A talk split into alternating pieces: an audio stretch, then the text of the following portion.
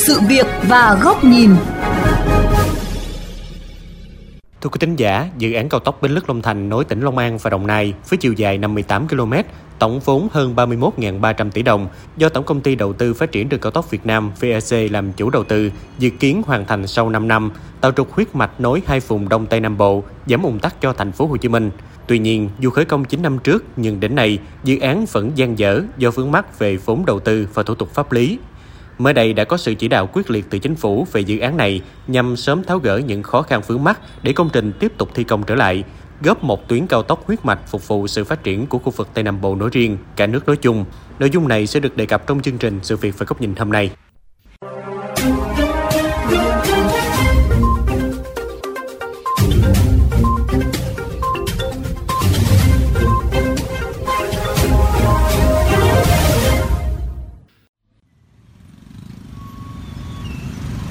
Tại công trường cao tốc Bến Lức Long Thành, đoàn giao nhau với quốc lộ 50 thuộc huyện Bình Chánh, thành phố Hồ Chí Minh, nhiều thiết bị máy móc đang trong tình trạng rỉ sét hư hỏng, xung quanh vật liệu thi công nằm ngổn ngang và cỏ dại phủ kín. Gần đó là các đường gom, hầm chui qua khu dân cư cũng đang gian chở. Hai cầu dẫn từ tuyến quốc lộ lên cao tốc nằm trơ trọi, nhiều đoạn bê tông xám xịt vì phơi nắng mưa lâu ngày.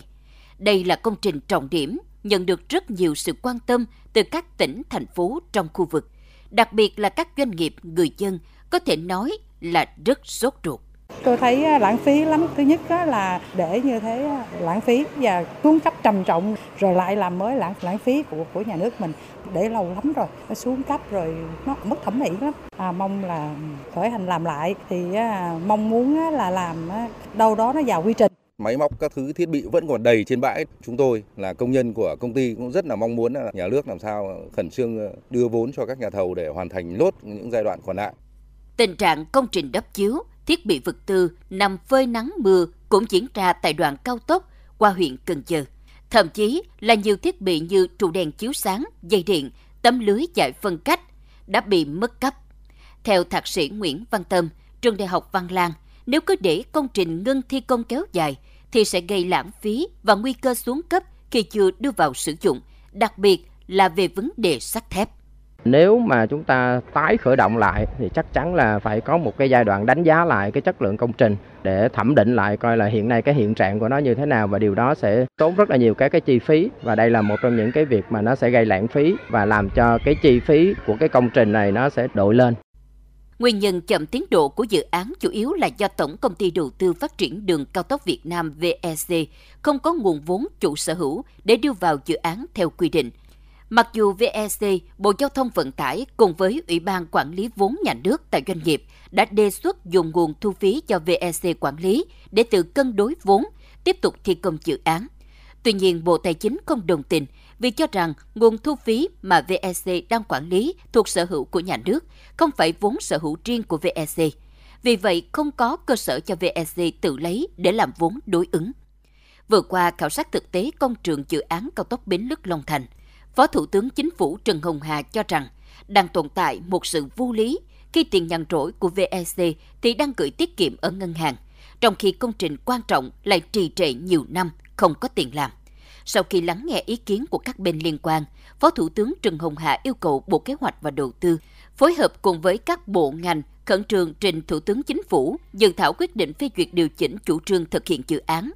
Tính đến nguồn vốn của nhà nước tài trợ ảnh hưởng đến tiến độ dự án, cơ chế sử dụng nguồn vốn nhàn rỗi của VEC để làm vốn đối ứng, vốn đầu tư cho dự án. Bây giờ rõ ràng là vốn ODA để chính phủ vay cho vách vay lại là không được. Không được rồi thì phải có phương án nào chứ. Có hai phương án, một phương án là sẽ phải đàm phán với các đối tác phát triển. Phương án hai là sử dụng ngân sách của ta, cơ chế thế nào, đề xuất thế nào. Cái thứ ba nữa là phải đưa ra một giải pháp chung trên toàn tuyến này về giải pháp kỹ thuật để mình tăng tốc lên. Còn việc nào của chính phủ, chính phủ sẽ lo. Còn việc nào Bộ Giao thông, Bộ Giao thông lo. Theo ông Phạm Hồng Quang, Tổng Giám đốc Tổng Công ty Đầu tư Phát triển Đường Cao tốc Việt Nam VEC, chủ đầu tư dự án, Hiện nay, tổng khối lượng thi công toàn bộ 11 gói thầu xây lắp đạt 81%. Hiện VEC đang đấu thầu để lựa chọn các nhà thầu mới thi công phần công việc còn lại. Dự kiến hoàn thành lựa chọn nhà thầu trong tháng 3 năm 2023 để huy động ngay từ tháng 4 năm 2023. Trước khi tái khởi động, vách cùng Hội đồng Kiểm tra Nhà nước và các cái đơn vị kiểm định sẽ kiểm định lại tất cả cái chất lượng công trình còn đang dang dở và đây là điều kiện tiên quyết để cho các nhà thầu sau này làm cái tiền đề để thi công và chúng tôi cam kết đáp ứng đảm bảo cái chất lượng của dự án với cái tiêu chuẩn của đường cao tốc. Khối lượng còn lại của dự án đường cao tốc này còn một cái khối lượng lớn nhất là thi công nhịp chính của cầu Phước Khánh có nhịp dài 300 m và ngoài ra là thi công toàn bộ những cái phần mặt đường trên ờ, chính tuyến của phần phía Tây cũng như là các cái nhà thầu mà tuyên bố là chấm dứt hợp đồng không tiếp tục hoàn thiện dự án thì hiện nay chúng tôi cũng đã đấu thầu lại và kết quả lựa chọn nhà thầu đã được gửi qua nhà tài trợ để xem xét phê duyệt. Để tháo gỡ vướng mắt cho dự án, Bộ Giao thông Vận tải cũng đã trình Thủ tướng Chính phủ phê duyệt điều chỉnh chủ trương đầu tư dự án, trong đó có nội dung điều chỉnh thời gian thực hiện đến ngày 30 tháng 9 năm 2025. Gia hạn hiệp định vay GICA lần thứ hai đến ngày 31 tháng 12 năm 2025. Bộ Giao thông Vận tải cũng trình phương án điều chỉnh cơ cấu vốn đầu tư, cơ chế tài chính đối với từng nguồn vốn.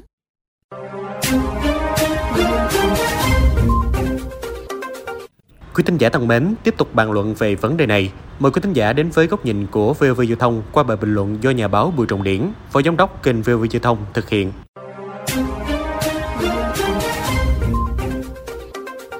Dự án cao tốc Bến Lức Long Thành là điển hình của sự chậm trễ trong việc xây dựng các công trình giao thông trọng điểm ở nước ta nhiều năm qua. Dự án theo kế hoạch sẽ hoàn thành vào năm 2019 sau khi khởi công năm 2014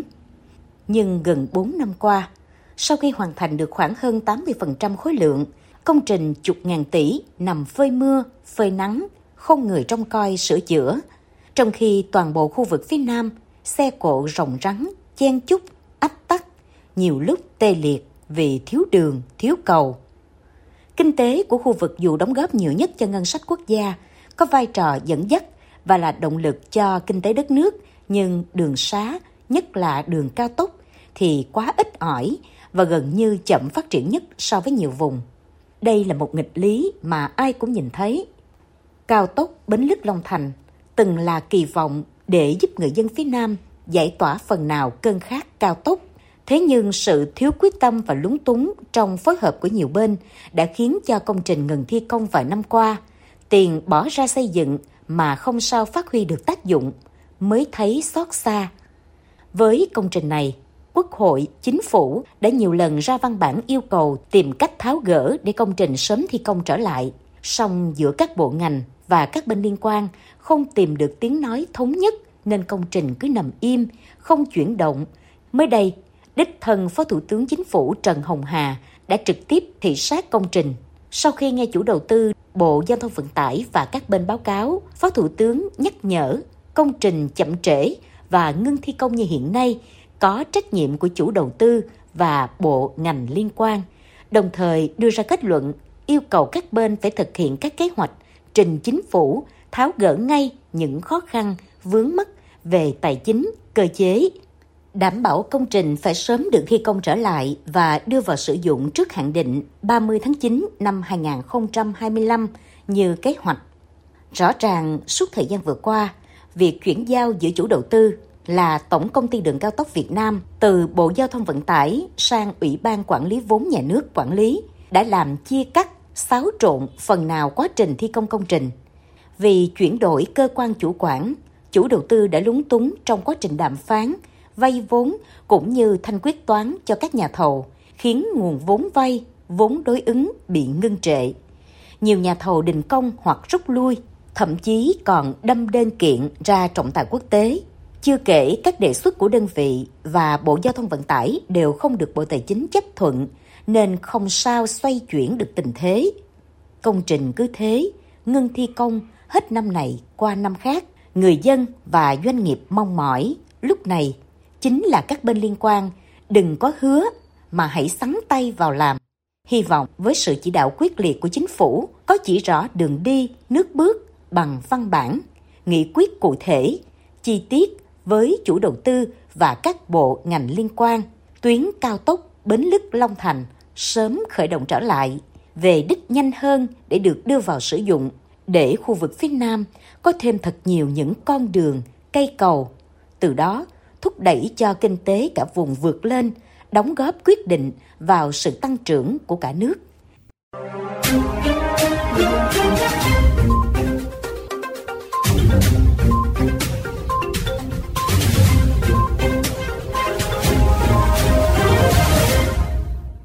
Quý vị và các bạn vừa nghe bài bình luận cao tốc Bến Lức Long Thành đừng chỉ hứa mà hãy làm. Đến đây, thời lượng của chương trình sự việc và góc nhìn cũng đã hết. Xin chào và hẹn gặp lại trong các chương trình lần sau.